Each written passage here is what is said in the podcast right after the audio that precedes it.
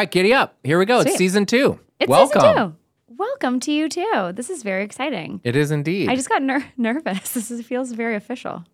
Why? I don't know. We're talking about money again with I some know. wonderful people. Do you know on my limited travels, money is the one thing that people can all agree doesn't get talked about enough. A hundred percent. Like We- we've come a long way societally, and a lot of the things that we never used to talk about, money is still in the dark shadows. In the dark shadows. And we hear it from people of all ages. It's not just people who wish they knew more when they were younger. It's people who right now are in school not learning about money, or people who are just out of school paying bills for the first time. It seems to be a universal problem, but we're here to solve it. Yeah. Just By one talking. podcast at a time Yeah, with words. with words. Who knew that words were the balm that could soothe the money shaken soul?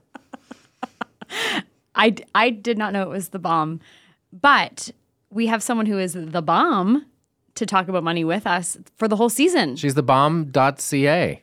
Dot, dot org Yeah, even. as we say in Canada. Um, Alicia McCarvell joining the ranks of Your Two Cents, the podcast. Welcome. Welcome. Thank you for having me. And you're not just here for this episode, you're here for the entire season to talk money with us. I'm super excited to talk to people about money. I don't really know what what my credentials are, but I think I've learned a little bit over the last. Maybe that's all the more reason why you're the perfect person to be here because you've been very vocal about your relationship with money, which has not all, it wasn't love at first sight. No, we're still not the best of friends, but we're working through it. You've come a long way. What is your uh, relationship with money historically? Uh, not having a lot of it, uh, finding it in cool places, like doing cool odd jobs. And, you know, I've always been able to make money. I've always been able to support myself, but I've never had a lot of it.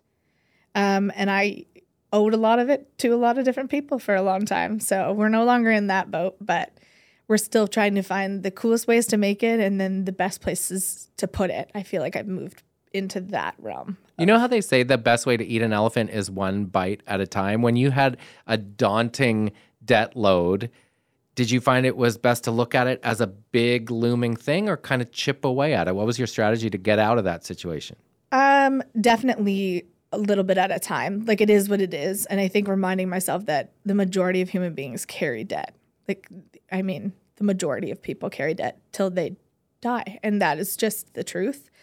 Um, so reminding myself that being in debt wasn't a bad thing. And I think there's this level of shame that holds people back from actually doing things for themselves because they're so scared to talk about it or they feel ashamed with the debt that they do have that it holds them back. It definitely held me back. It held me back at least five years of of when I should have started doing things about my debt.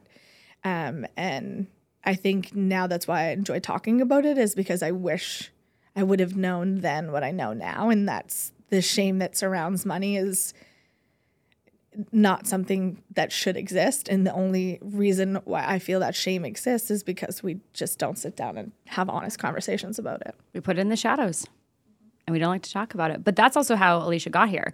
She came on the podcast last season and we had an amazing conversation about this whole debt journey and how it was so connected to your relationship with how you felt about yourself. It wasn't just about money, it was about everything. And that really resonated and we found found that common ground about oh, no one's talking about this. Like, let's get real. And then she joined us as the host of Your Two Cents, the show. And that's been really, really So cool fun. and fun. And you've also met so many people who have shared this same story. Didn't have a lot of it, didn't know what to do with it, didn't want to talk about it, or people who came from money but still didn't talk about it. So it's not even just about not having it and not knowing what to do when you came into it or not knowing how to get out of a bad situation. Lots of people with money still have no idea how they got to have money in the first place. So we're so happy to have you this season to sit down and talk to all of our amazing guests because there's so much to talk about. We're not even going to cover it in this season, but we're going to do our very best to have some fun with it so that I it's can't not so scary. I can't wait. Well, I have a theory that in relationships, there are three categories that people need to kind of be aligned on. One is kids, whether you want to have them or not. Um, the other is social life. If one of you wants to be home on the couch and the other one wants to be in Cancun um, with 12 other couples, you have to be aligned on that. And the third one's money. And whether you have it or you don't, you have to both kind of agree that your approach to spending it or saving it is the same Because if one person is buying Fendi bags and the other person is rolling pennies, that is going to be a source of friction uh, over time. I think that that is a funny thing to say because me and Scott are so polar opposite, but I we've always been on the same page with how to find a common ground. So I like I, he's an introvert, I'm an extrovert. Our time spent is completely different, but we agree and know how to communicate on when it's too much for him and not enough for me. So, what is your approach to money, though? Each I of you. spe- I spend, he saves, and we're we communicate so well that we can have open and honest conversations about when I feel like he's not spending enough, and he has the ability to have conversations with me around when I'm spending too Hmm, what would be a circumstance under which he's not spending enough? oh my god! Like wearing socks with holes in them still? Like you can probably throw those out? Yes, yeah. Like this, we're talking about a man who has a T-shirt that I bought him in high school, and it's still within wearable condition. Shoes that I bought him in high school, but then has no ability to justify buying a three hundred dollar pair of shoes. Do you know who should not be buying three hundred dollar pair of shoes? Me Right. me because I don't wear them enough. I don't take as good care of them. So that's I I think where we complement each other really well is that we I push him to buy the things he deserves and should have. And he tells me when I d- don't deserve and shouldn't have the things that I think I do, and sometimes, and that comes in with having really good communication. But I agree, those three things are definitely the three areas that you have to be able to work through. And um, he doesn't plan a single thing, so he can't really complain about the money I spend on on adventures. But we both agree that that's where we want to spend the majority of our money. Well, and speaking of relationships and money and relationships with money, Sylvia, you have uh, curated a series of questions designed for couples to discuss, right? Absolutely. So I kept thinking about that. Money is such an important part of a relationship. I've also been with my husband for 15 years. We've gone through lots of different stages in life where we've been students or we've had money or not had money or your whole life changes and you've got to figure out what you're going to do next. So I went and scoured the internet for the questions you should be asking regardless of the phase in your life. So if you're fresh into dating someone and you're about to move in, what can you talk about? If you're about to pop the question to someone, what should you be asking someone? If you're to have kids, what should we be talking about? And this is a uh, Or if you're in the sunset of life like me. Is that what I'm doing here? Exactly. This is action intervention. Okay. What are you I'm the doing? old guy? You're Got the it. old guy. So this is. Um, I thought it'd be fun if we actually asked our each other these questions about money. Since we already like talking about money, why not talk about them here? Fun. Before we dive in, I just want to say that we're so excited to do this season with credit unions. They believe in talking about money and they support small businesses and people who maybe have been overlooked because they're trying to own their own businesses and have been bypassed by other financial institutions. So their approach to money is actually really honest and real and supportive. And it's been a really cool opportunity for us to make this podcast because they really support our journey of real people talking to other real people about money. None of us are financial experts, but we're real people. And we've also lived a lot of life. And we hear time and time again from small business owners who are like, I was overlooked by several major institutions, um, and credit unions uh, took a flyer on me and my dream. And I love that. big time and they're thriving and that's what the backbone of our communities are made up is small business and entrepreneurs and so it's a fun thing to be They're able to have them on also board just wonderful to work with. Yeah. yeah It's been made filming this season so much fun and just I think am more engaging. I feel like they're super committed to having conversations about money that aren't your typical across the table with an expert conversation and more of a let's have fun conversations about a tough topic so that you can feel comfortable walking through the doors and and, and talking to the experts. Also, if all they ever did was be the first financial institution to lend money to women in their own name, they're already like the coolest ever. 10 out 10. right That's something 10 that we learned 10. this year on Credit Cab, right? Sure is. So why don't we dive in? I think we can each take turns asking each other these questions and we can all answer them to see what's up. Do you want me to start? Yes. Is it um, game show rules where we each get one pass? Oh, sure. Okay. I wish we One pa- why is there a question on here if you already looked I at don't that know. you I don't haven't. I want to skimmed answer? them. I uh, Sure, do we- a pass. Do we get one veto where we can veto someone's pass? Oh wow! Oh, one Oh, I overturn. like that. Okay, so if the other two I just- agree, you can overturn a pass. Oh, this is good. This just got good. If this room wasn't already hot enough. What's I the first question? sweating. Okay, who Pass. Hey, oh. I want to front load my pass. Veto. yeah. What? Oh, You're brutal. Oh, okay. Darn it. Who paid the bills in your house growing up? Uh, no one. and that was a source of some challenges. That's why we're here. Yeah. Uh, who physically paid them? My mother. Uh, she is the one who does anything and everything that has to do with the books, financial institutions.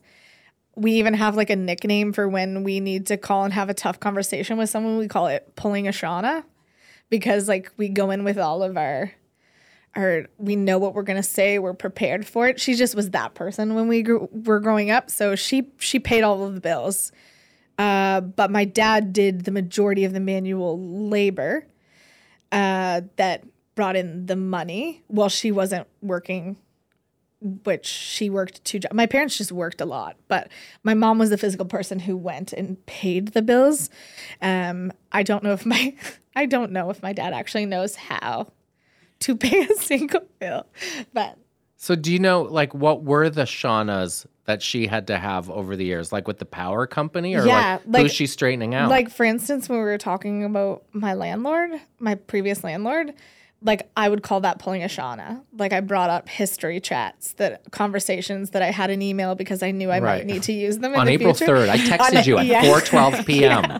We call that pulling a Shauna because she's always taught us to be like super smart when we're like having conversations about serious things.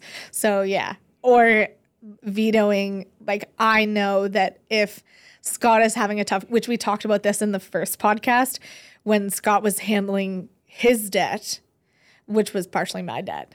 He was the sole name on the account, but I know that legally over the phone anybody who's the sole account holder can give permission verbally to have somebody else handle it on the phone. So during that interaction, that was uh, me telling in Scott's ear, being like, "Ask her if your wife can speak for you. Ask her if your wife can speak for you." And he was just terrified. But we would call that pulling a Shauna, like stepping in and taking over and handling. I it. love that. Yeah, Me too. yeah. But she pays she pays the bills and. He probably still to this day doesn't know how. Who or paid the where bills to- in your house? to I don't know. Money was talked about so little in my house that I could not tell you who paid the bills in my house. Literally no idea. Until my parents got divorced, then obviously they had to pay their own bills. But Right. prior to that happening, could not tell you how bills were paid in our house because no one talked about it. Well, luckily, I was from a single parent family, so it was very clear there's only one option to pay the bills.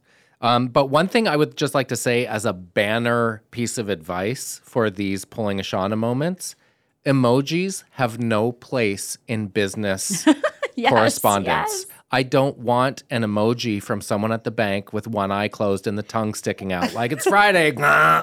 No, that is for social interaction. Yes. I don't want an LOL in a business correspondence. Yep. And please, I urge you to exercise restraint in using acronyms and emojis in that type of transaction. Morning, Not Brian. Wondering about my mortgage? No. No. It's serious and it's your money. I had this exact issue with a vendor recently for our home renovation who sent, I don't know how much money you still owe me, LOL. No. Well, you just ruined your own credibility. I'm, if you don't know how much I owe you, LOL, you should be ashamed of yourself. And I'm laughing out loud at your stupidity. So yeah, don't do it. LOL doesn't also erase the tension, the good tension that you're building up in a tersely worded email. Yes. Um, okay, next question. Do you, how much do you think a vacation should cost? Sylvia. what you can afford. So if you would like to have a break and you want to escape somewhere, I think go somewhere within your means. If it's something that you is a big dream vacation, save up, make a budget plan, or if you can't afford it and you know you want to borrow money to do that, have a plan to actually pay it off when you come back. But I think it's what is in your means and what you're comfortable taking on. Alicia. That was a very strategic answer. Um, I think that I agree with Sylvia, but I also think that if you're going to splurge on anything, that vacation would be where you should make the decisions to treat yourself to experiences you might not normally get at home. So I think vacations should seem like they're a little bit out of reach because you're doing something that you haven't done before. You're experiencing things you haven't experienced before. So that's coming from a biased side of that's where I spend my money. I think joy has been at a premium for the last couple of years, and I've noticed on my um, travels since the world is open, people are taking advantage of it. And I think if you're going to go on a trip of a lifetime, you shouldn't stay at the Rat Inn. Yeah. I think that can um, chip away at your joy and your food bag uh, if you stay somewhere that's disgusting. So um, make it memorable, make it count. And even if it has to be like, I'm going to stay two nights in an okay hotel and a third night in a hostel to just kind of cobble together a nice experience, I don't think schlepping a wet backpack full of moist, moldy clothes around multiple countries is uh, the way to go. So if you're going to go, go and enjoy and figure it out later. Especially because travel is so important to learn and to make memories and do all the things. It would just suck to come back and go, oh no, what did I just blow all my money on? But I agree, it should be memorable and fun and investing in the things like a good roof over your head so that you, when you come back from a wonderful experience, you're not scared of the rats eating your Yeah, snacks. exactly. Yeah, and like asking people for support. Yeah. Like we went to Vegas and we shouldn't have spent the money we spent on the hotel we went to the first time we went. But at the same was time, are you going to remember the money you spent or are you going to remember the Well, the, the first time, yes. Getting The first time it was outside of our means. And looking back at it, we could have saved the money. We didn't spend much time in the in the actual hotel when we went that time. So we could have stayed at a little bit of a less, but we were like, we're in Vegas. So I I think asking too for like feedback from other people that have traveled places, like I don't think it should be a crazy expensive, but I also think that like there's ways to save but still have a good experience. Sylvia knows this story. I was working in Vegas and staying at Caesar's Palace, and I got to my room at two in the morning after a long flight, and there was a half-filled champagne flute and some leftover ta- uh, takeout Mexican food on the counter. And one of the beds was unmade, and the other one was made. And I was so tired. I called the front desk and said, "Can you promise me that no one's going to come back like Mama say, Mama say, Mama say, like at four in the morning after partying all night?" They're like, "We're pretty sure they're gone." So I was like, great. I slept in the bed that was made and woke up in the morning and went to work and came back and there was a baseball hat on my coffee table. And part of me was like, am I sharing a room with someone who gambles all night and they come home in the morning to sleep it off when I go to work? Because cost saving wise, sharing a room with a night gambler in Vegas is a way to make your vacation cost less. Sure. There you go. Um, okay, so obviously we talked about me and paying off my debt over this last year, and I've accrued debt since then. Um, but do y'all have debt? I have a mortgage. So yes, I sure do. But I try and live without credit card debt. And, you know, we just lived through a massive renovation. And one of the big points of pride was like when we come out of that, the only thing we owe on is our mortgage. And yeah, I and like I use credit cards for daily life, but those are, you know, paid off in the month or whatever. But yeah, it's my mortgage and that's something like I worked really, really hard to pay off my student loans. So those are gone now and it's just my my mortgage. One of the things I learned from credit unions actually is that there's such thing as good debt. Um, we've talked about this before. Good debt and bad debt. A university degree, for example, is in theory good debt. Um, I'm luckily married to an accountant uh, who takes great pride and is very conscientious in making sure that uh, we make good decisions. It's not my default. It's not my instinct. Um, so same, we have mortgages. But in uh, my business, which is so turbulent, I'm always looking for things that are steady. And I think at the end of my life, the decisions, which I'm very close to now, I As think you keep bringing the up so decisions that I've made um, in real estate will prove to be the smartest ones I've made. So I have uh, mortgages, but it's also um, that's the retirement plan. So no no debt per se unless you count mortgages. I have no debt except for my Jeep, which is good debt because I cleared my debt off completely and then owed nobody money, which is also confusingly not good for your credit score. So I have my Jeep, and that's that's it. It's the only pers- only people I owe money to. But is That's that I, I don't know if that counts as debt, does it? You have a car payment, is that debt? Um, well, I mean, because it's outstanding to the bank, I guess. I mean, in my brain, it's not debt because I could just pay it off. But I, in order to maintain my credit score and in order to look like I owe somebody money, which is what affects your credit score, Right. You have to like accumulate. So, no debt aside from my car.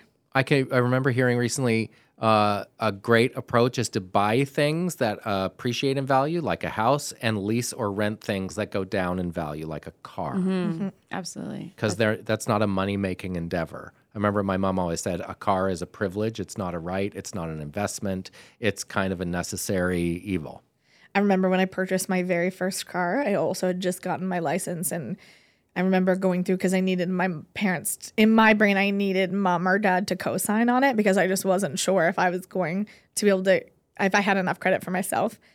And I remember this little portfolio that I put together on my 2015 Civic that I was going to buy and how much it would cost me and whether or not it would depreciate significantly and how much I could sell it for the after the 7 years that I was going to pay for it for. And I remember like presenting that to my mom and being like will you come with me just in case I don't get accepted on my own?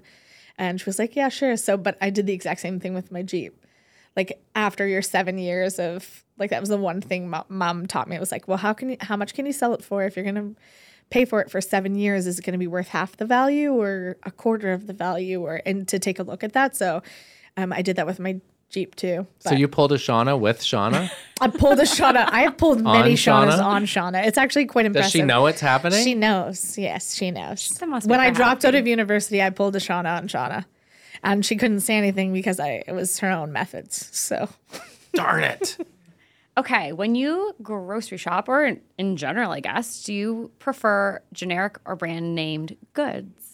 I didn't know grocery shopping specifically was going to be an aspect of this question. I thought it was in general. Do you prefer name brands or? Oh, you can take it wherever you want. huh. Well, I, Groceries I are think it's a general. different answer. I think for me, it's just different all over the place. Like I Yeah. have the foods that I prefer that are name brand or or n- no name. Yeah. And then I have like the clothing brands that I like that are name brand that I enjoy spending my money on, and others that I don't need to spend as much money on. So I think it kind of varies in, but I'm I don't I'm not like in the grocery like which one should I. To be honest, I'm still quite cheap when it comes to my groceries, which is like a weird thing to be cheap about, but I am the least amount of money. I, and I like, think are that comes you? from a I would drive from one grocery store to another because I'm only going something's to on one sale. place. I'm only going to one place. Okay. No, I'm not going to multiple places. I'm only going to one place. But I think like the history of us not being able to like pay bills at one point has like really escalated our ability to like micromanage our grocery list to make sure it falls underneath a certain like number. So like but I don't really have a preference unless it's cheese. Like, would you have? See, that is Unless it's cheese. would you important. have? We're having corn tonight because it was on sale, or I got these pork chops because they're almost expired and they're marked down. Like, are you that conscientious a grocery shopper? Well, like if I'm choosing between the salads that are there and I know I'm going to eat it within the next 48 hours, I'll purchase the one that's on sale and not spend the money. I'm on the that. same way, and I think it comes from the same place. When you have had to like pick up your pieces again, and you're like, okay, can I afford that? I get a real thrill out of getting groceries on a deal. But I also I do go to two places, but that's because I go to Costco and then the traditional grocery store because I know that that bag of spinach will cost me half the price at Costco, and if I go to the other place, I just can't. I can't justify spending six bucks on a tiny bag of spinach when I know I can get the same thing for three bucks and get twice as much. So I I am that conscious, and I have a deep freezer. Like I'll buy my meat and freeze it. I will spend money on other things and not think twice about it. But I'm like chicken, fifty percent off. Come with me. I real like it's a I have it's a point of pride for me on getting my grocery bill as low as humanly possible. I am aware of the concept of false economy, which is driving an hour and spending $30 in gas to save 25 cents on ground beef. Yes. But I am highly aware of uh, how food insecure our province is and Yeah. our part of the world is. And it's no joke. Like to see food prices soaring and you see it in restaurants and you see it in grocery stores. And I don't know what the end game is. Yeah. Read an article on the weekend about a couple whose mortgage went from twenty eight hundred dollars a month in Toronto to forty four hundred. Wow. That's not uh, feasible for ninety nine percent of the population. 100%. Even things like I have allergies, so I have to buy certain things if I want to eat them that I can't mess with where they come from. So, cheese is an example for me. I can eat goat cheese. There's only one goat mozzarella that exists. It's almost $10 Wow. for that block of cheese. It's just from a goat. Yeah. They're everywhere. It's cheaper to get a goat, bud. Yeah. So why am I paying Just get your own Get a goat goat, money bud. and pay? Just get your I own should- goat. I can get you a goat for ninety dollars. For real? Yeah, I might not even hate that yeah. plan. They're lousy, like they carry lice, and they are hard to fence. Lousy? But they, yeah, they're Is that a lousy. term? They're lousy. Lousy. That's Lousy? the origin of lice. I did not they- know that. Yeah, they're co- they're lousy. Oh, Yeah. I learned something new. Yeah, they're covered in lice. I just told someone last week I didn't want to get lice. Just last week. And if I get a goat, Well, I feel like get a I'm goat. really gonna Friends of Go mine back rescued on a that. Do you want ten dollar dollar Alpine. cheese or do you want lice? it Like was you adorable, gotta but mouse lousy. lousy. Um, they're hard to fence. They like to climb vehicles. Like they'll put dents in things you own, and they like to chew. But they're a good time. It sounds like my cheese being like ten bucks might be the better Yeah. alternative. Um, do you like paying for things with cash or credit? I'll go first. My wife buys everything on credit card. We were having this conversation the other day because of the points. Same And here. as long as you pay it off every month, which is a huge caveat because to your point about credit score, you have to. Um, why wouldn't you get points? Because Interac has a fee, credit card doesn't, except for the once yearly fee. Yep. And the points accumulate fast if you just make that decision that you're going to use it for everything. I'm in the exact same boat. I love the points. Yeah, I don't use cash for much. Um, what do you spend your fun money on, Sylvia? I love clothes so much. And I love to travel, but I love I'm a big thrift shopper, so if I can go and like consignment shop or find really cool pieces or like find local stores that I really love and find some fun investment pieces, I love shopping, but I also love to travel. I hate flying, but I like when I get there to go have a new experience. So yeah, my fun money's on clothes, shoes in particular are kind of my Achilles heel. Uh, travel for now. It's kind of where our money's going. Seeing things, doing things. Um, that's kind of always what we wanted to spend our money on. We just couldn't. So now we're gonna spend the next couple years spending it on seeing the world and doing cool things while we're places. Um, are you more of the uh, stay in a high end place but get groceries and kind of stay close to home, or do you stay in a more budgety option but have more money to go out and get turned? Dep- I don't uh, Turn up? don't do too much uh, getting turned. Um, but it just depends on if it's the first time I've been somewhere, second time I've been somewhere. If breakfast is included in the hotel, I'll always try to make sure that that's something that's available. But I, I mean, I don't need a big bougie. I, we try not to spend too much time at our hotel, so I find it kind of hard to justify spending a lot of big bucks in certain places. I like good customer service and it needs to have a gym and breakfast included. But other than that, But do you want to go to the hottest new restaurant in town, or do you want to go to the Museum of Civilization? Like, what do you spend your money on when you're there? um, well, we are eaters. So like I do like to have good food, but like it doesn't have to be the most expensive. Just like it can be a truck. Like we do our research on our food, places that we're gonna eat. Um, but it's literally everything right now. Like I'm extremely lucky to be able to do it, but we want to see and do everything we possibly can. Um, but I'm not opposed to doing like the city passes and like I still try to save my money when I'm there and wherever we choose to go. What Um, about you? Oh, sorry. I would say I'm so desperate for uh, my roommates to play music that that is an area that I don't skimp on. I really wanted them to uh, find the joy of music because it's something that you do in your life strictly for fun. You're not trying to make a living from it. You can do it by yourself. You can do it with others. It feels good and it's something you'll have your whole life. Uh, neither of them was particularly interested, so I started just buying instruments that they had to step over to get into the room. Like, oh, the banjo uh, that I tripped over, Dad. Like, oh, is what's that doing there? Um, and it kind of worked. Um, so now uh, I buy instruments and patch cords and straps and picks and anything that will encourage this. So uh, Carol has a bass now, and we have family band practice every Sunday night. Indigo plays keyboard, and Shug plays guitar, and I play drums, and uh, it's coming together. Yeah, w- Are we gonna have an album drop? I don't know. It's again strictly for joy. Do you have a name? Do you Uh, guys we have don't. a band name? We don't have a band Oh. name yet. Um, the girls had a, a duo called Shug Indigo um, for a while, uh, which they plow. Um, they're really good. Um, so that's something I have too many guitars and um, uh, have spent too much on those. I also uh, like to spend money on my wife.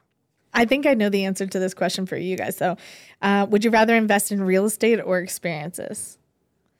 This is kind of a mean question, Sylvia. I, in fairness, I wrote this, and the minute it came out of my fingers, I was like, this, "But this came from the internet." Hmm. I did put it here. It is very pointed, I guess, given the conversation we've been having. But I'm, I mean, I think we know the answer. For now, I'd rather spend it on experiences, but I know at some point the smartest decision for long term for us in terms of a retirement plan, given the work that we do, real estate will be the smartest decision to invest in. But for now, it's experiences. I had two epiphanies recently that have served me in the, my decision making.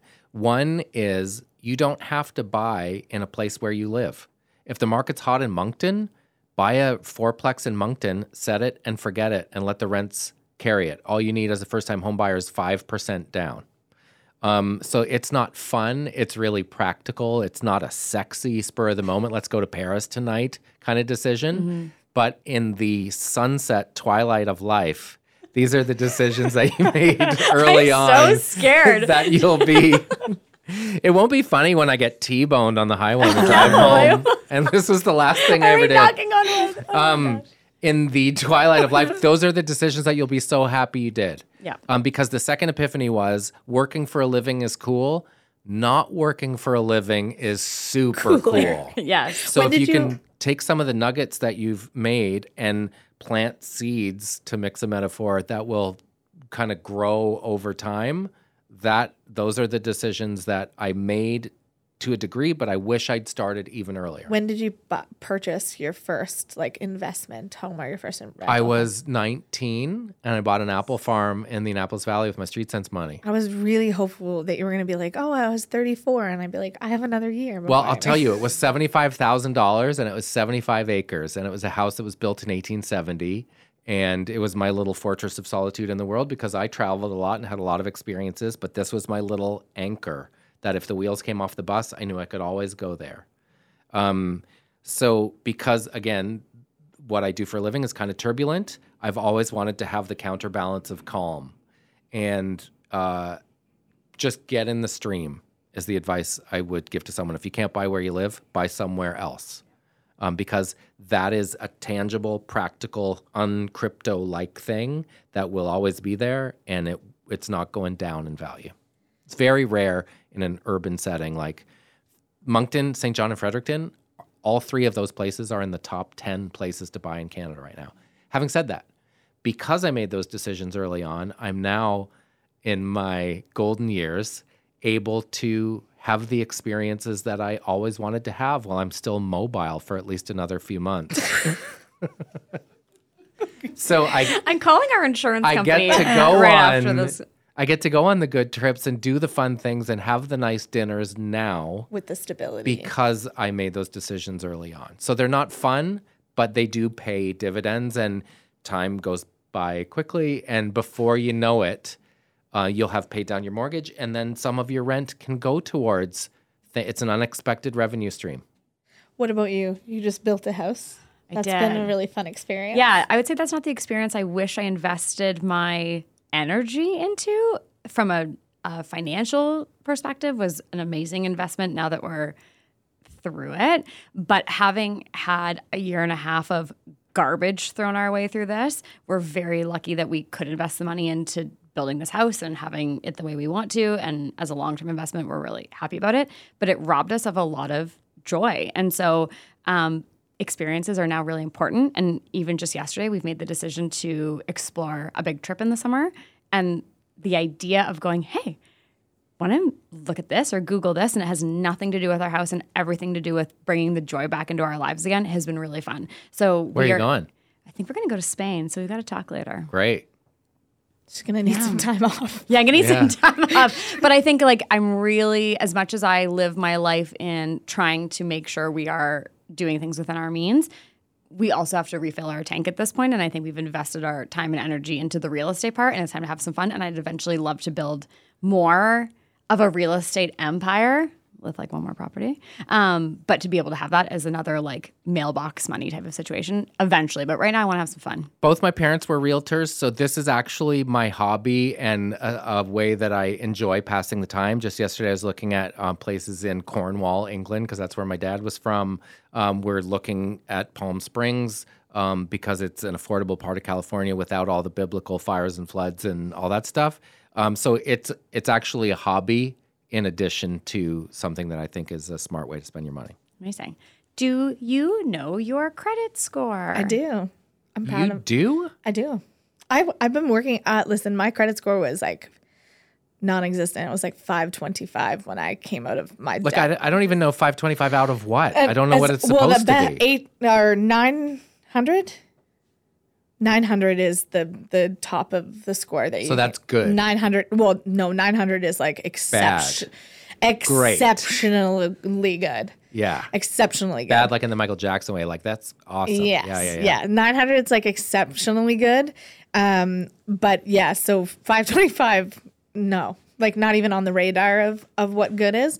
Um, but I, like that's like past ph- phone bills that we didn't pay so that we could pay rent. And like, it's kind of a, this is why I don't really like credit scores is that typically the things that impact your credit are the things that you would let go before you'd ever not pay for a roof over your head. So, like for instance, when we couldn't pay rent, both of us dropped our cell phone bills, so we weren't paying them, and I had to let my cell phone bill go into arrears because I was in a contract and I just couldn't afford to pay it. But I either paid my cell phone bill or I paid my rent, and I paid my rent, but that doesn't count towards your credit score rental payments. Don't but you're not paying your cell phone bill does. So then when you're become an adult and things are changing and you go to you know look into a mortgage well that cell phone bill that you allowed to go into arrears because you made the adult decision to pay your rent over your cell phone bill comes back to kind of like haunt you which is what we had the conversation about. So um, but yeah, I, I worked my credit score back up. I I think I just hit 747 the other day. Nice. I'm pretty proud. Nice. I'm Out pretty of proud. 900 for anyone listening that doesn't know. I'm pretty proud of that, and that's like a I I think on the scale that's like considered good, very good. Um, and we've been working Scott's up, but yeah, I keep an eye on it. I like I I use an an app that kind of gives me updates.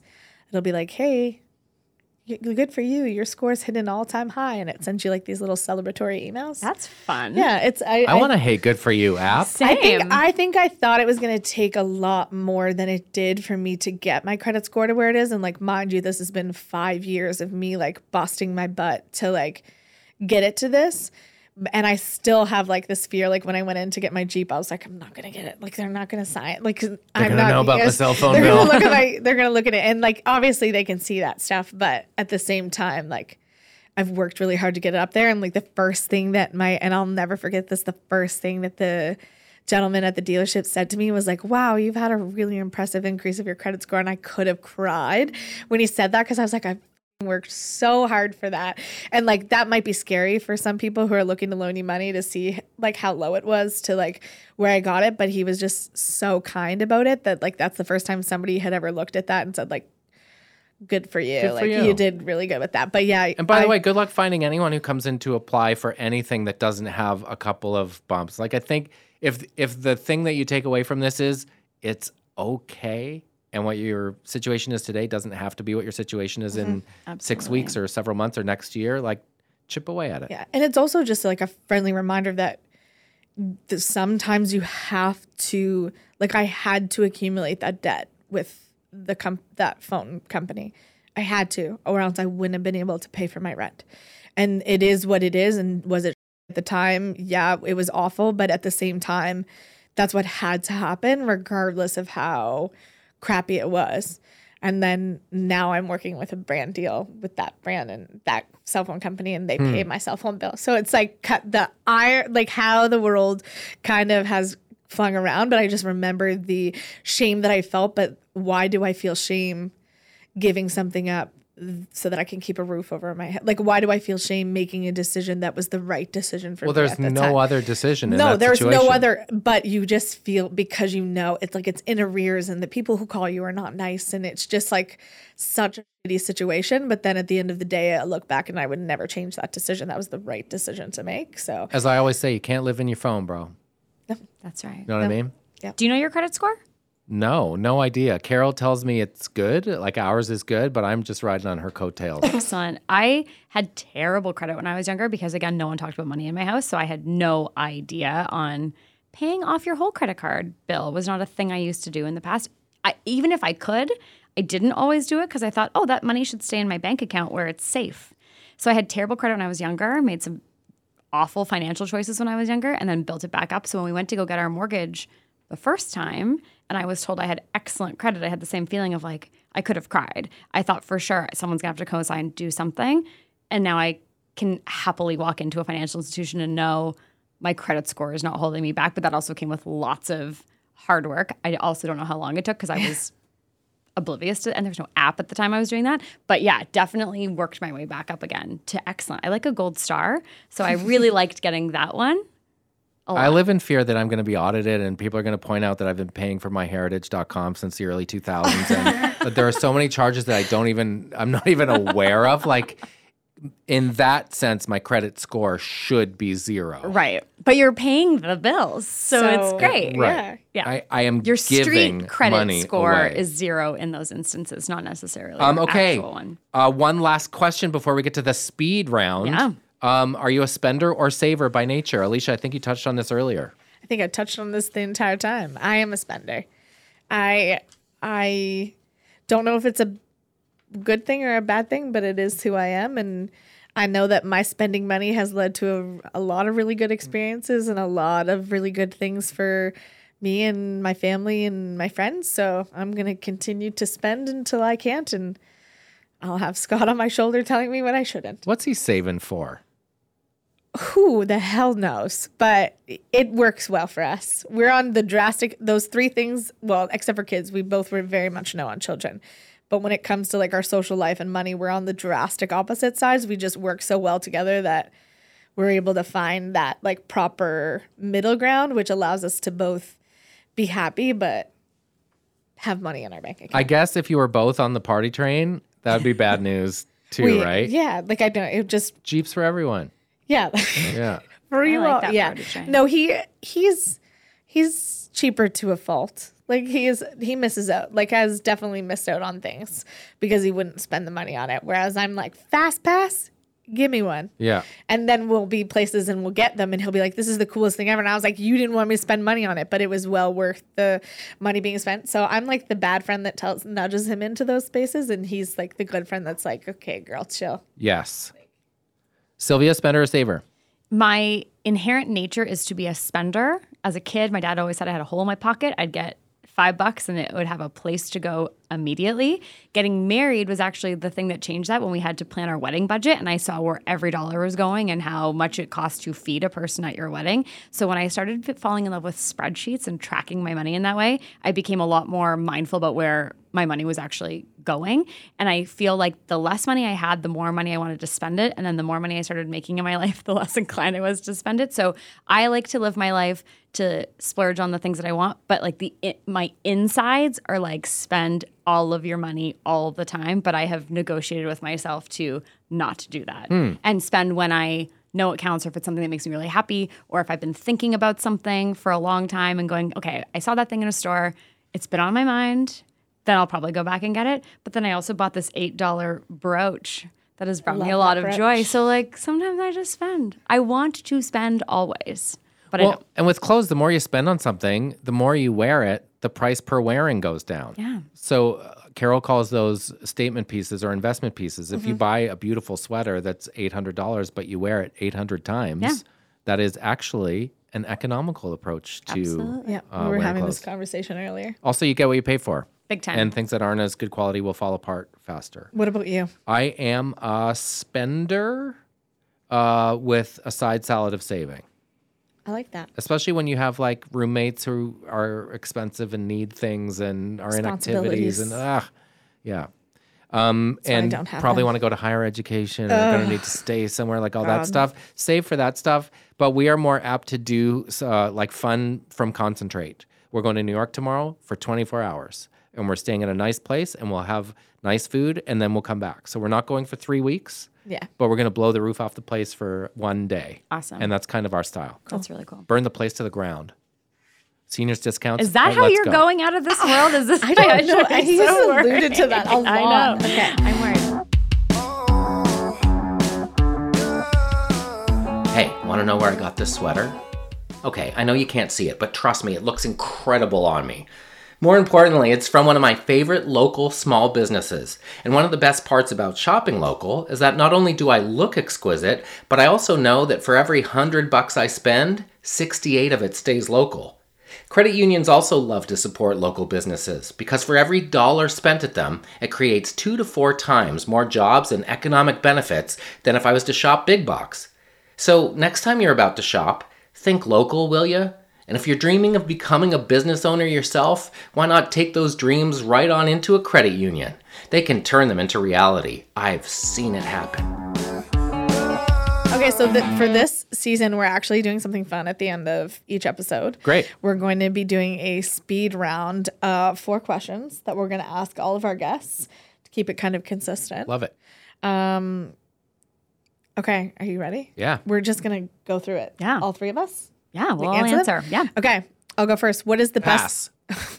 What is the best thing you've ever spent money on? Time. Buying uh, people's time to do things that I don't want to do that I'm not good at to get Okay. time back at this stage I of like my that. life. I like Okay. that a lot. Same. I have someone who cleans my house, but it's time that we get to spend together as a family. It's time that I don't have to do that. And I work from home, and so does my husband. And it is one of the best things ever because now on a Saturday, we can go walk our dog and not think about all the chores we have to do. And I love that that frees up my headspace and a thing that I don't love to do. And you employ someone who is a hardworking person in your community, and I love it. How about you? Um, paying off my sister's debt. Yeah. That was probably the best. Now we're going to Disneyland in a few weeks, and I might have to change my mind on that. But I think that's definitely they're like planning for their second child, and I know that that has a lot to do with. What's involved So with the basically, I? I basically I well they don't we're we're she's going to Disneyland with us, and I told her she could not be pregnant while we were in Disneyland. Oh, because you want her to be like That- turned upside I down would like her to, you know, get lit. We were talking about that Yeah. earlier. She can't do that if she's pregnant. Um, so yeah, so I basically just paid for my next niece or nephew, which is kind of cool. Like just to be able to say that I helped them be able to like afford to do that. So that I think that's the the Awesome. best thing I've ever spent money on. What's the worst thing you've ever spent your money on, Alicia? I don't know. Some speed round this turned out to I be. know this is that's too hard of a question. Sylvia, you go first, and then Alicia can think about it. every piece of overpriced athletic wear when I was in university and had no money. And I'd go to the bar and be like, I have $3 left in my bank account. Thank God it's Toonie Tuesday. And I just was wearing expensive yoga pants and couldn't afford proper meals. this is going to be a really horrible answer and this is not to deter anybody else from post-secondary education but my money that i spent on university was probably the worst money spent and Knowing i just what you know now. well and, and i don't even know if it's knowing what i uh, yeah i guess obviously knowing what i know now but it's not that the money i made the decision too quickly with not enough knowledge of what I wanted to do. So the money that I spent on my 3 years of university not knowing who I wanted to be or what I wanted to do was not money well spent that could have been spent in other places. So um not the right decision for me and a lot of money to be spending when you don't know who you are yet. I was thinking about this recently, and uh, it's it's a very natural instinct to regret things that you did once new information becomes available. Like at your um, where you're at in life right now, it would be very easy to go, oh, "Man, I shouldn't have done that. What a waste of money." But at the time, you're probably just sort of trying to find your way the best you could. Yeah, I think there was a lot of social pressure on the other side of things that you needed to go to university and you need and I think that I I wish I would have stood my ground a little bit harder then and said like I don't even know who I am yet. I need to figure this out before I spend thousands of dollars. And I need to shout my mother out because they paid for part of that too. So worst money they and I both spent. What about you? Worst thing I ever spent money on is is also kind of in a way the best. I started in my career younger than a lot of my friends. A lot of my friends were going to university at the time when I was doing okay in my early twenties, and I always felt like should we not go out for dinner or go to the bar because uh, people don't have the means? I'd rather just go. So I spent a lot of money on restaurants and uh, going out at night um, back in the flapper days, the 1920s, uh, when it was money that I, I kind of will never see again. Don't really regret it, but spent a lot of money that way. That probably wasn't super smart. Have you ever lied about how much money you have or don't? Yes. Really? Yeah. There's a lot of judgment that comes with having money and and not having money. Uh, we purposely lied about how much money we didn't have when we didn't want to ask people for support or help or and then I think I purposely leave out how much money I do have now because I don't I don't want the judgment that comes along with having it or I know how much I have, I know how much I donate, I know how much I spend on experiences and money and I think that there as much as I love that we talk about money and want to talk about it, I think that the right places to talk about money is how much you're earning so that other people can be earning what they deserve. Like I think that those are open conversations, but I don't think I have to necessarily tell you how much is in my bank account. I, I just generally think how much or how little you have or paid for something uh, is not really interesting. Yeah. If someone's like, I this was twelve hundred bucks for these shoes, or I got them for four. Okay, See, I think it's interesting when you got them for four. Tell me everything. I don't. If you want to spend twelve hundred bucks on shoes, I love that for you. I also love a good deal, so I want to know. But I also think, in Alicia's to Alicia's point too, I have lied so many times about how much. Not that people are saying to me, "Give me your bank statement," who are not Yeah. in a setting to be asking that of you. But I do find that if you are someone who like you started working earlier than your friends, so you had more money than your friends, or you had a fast track into something. I just think there's so much judgment about it. I remember being told one time, oh, that person doesn't like working with you because of the car you drive. And I wasn't driving anything crazy, it just was a new car. Well, how can you not like working with me when I have a new car? We have one car, we have a two person in- income household. That is the car that we drive because we both use it. But you don't like working with me because of the kind of car that I drive? wow. So that really stung because it felt like such a judgment on who I was. And I was really proud to have that car. I thought you were gonna say stunk, and I was so excited. That really Can I, stunk. can I read you know? It just really stunk. It did stink. I was really, I felt so judged But by it's in the past now, so it stunk. Stunk. I've Yeah, also lied about how much things cost now because I also don't want people to feel guilty. Oh, so you'll say it cost less than it actually did. Oh, interesting. Yeah, and only just because I don't like I don't want to. I also don't want you to, to to listen to you try to justify why it didn't cost that much or why you don't deserve something that that that's that expensive. Like if I made the decision to purchase you something, it's because I think you deserve it and because I think it, my money is it's worth spending on you. I don't want to tell you how much it costs because I don't want to listen to you try to undervalue your worth. That's very East Coast, though, Mm. right? Someone says, I like your shirt, and you have to say, like, oh, I found it in a dumpster. Yeah. Because if the you only say option. thank you, that's showing off. Um, Yeah. What's the best tip about money you could share with someone? Great place to end this thing. um, start talking about it now with anybody and everybody that you can. Um, and it is never too late to get yourself out of debt. It's never too late to start that process. Uh, and I just think that that process started for me because I started talking to somebody about it. And I know it seems intimidating and I know it seems shameful, but there, there are quite literal experts that know what they're talking about when it comes to this. And having a conversation around it will make you feel a whole lot better about it and will make getting out of debt a lot easier. Sylvia? If you own your own business, incorporate yourself. I avoided incorporating my small business for a long time because I thought it was more expensive. Yeah, she's raising her hand. It does so much for you. It's not actually that expensive to get incorporated, and you will save money on your taxes. It does other things for you in terms of write offs and things. But it seemed to me like I'm not a, a corporation. Why would I incorporate? That word was really scary. And the sub uh, B part to that answer is if you have tax questions called the CRA, they're actually really nice.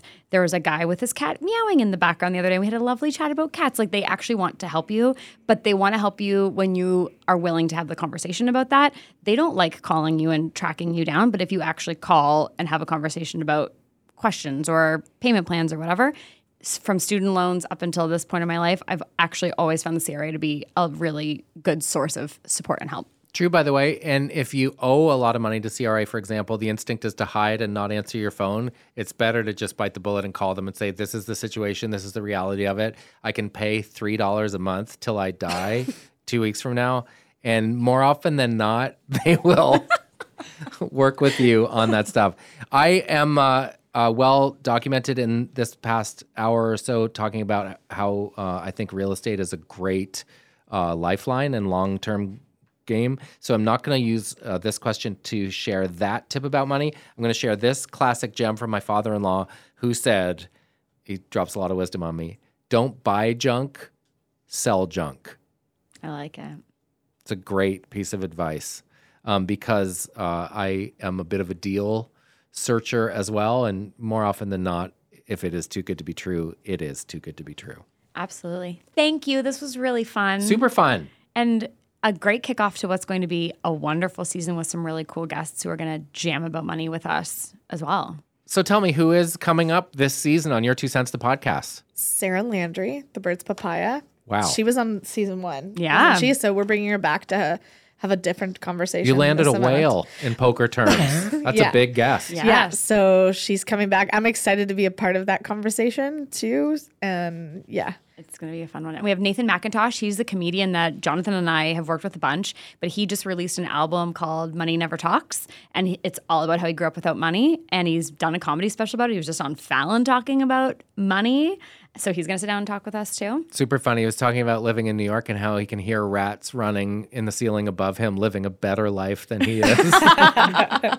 So I'm going to talk about him. We have Coupon Cutie Canada. Speaking of loving the deals at the grocery store, she's going to give us her wisdom on stretching your grocery budget. Great. Yeah. And oh, fingers crossed, we're gonna work make our schedules work But Kaitlyn Bristowe. Oh, wow. Um, and just to have a conversation about building businesses and and you know also running a full career and and what that looks like behind the scenes and And hopefully we'll get pivoting to in your drink, life, yeah. hopefully we'll get to drink wine I hope so interview. too. She Me is too. someone who um, uh, I've worked with Jenny McCarthy quite a bit over the years.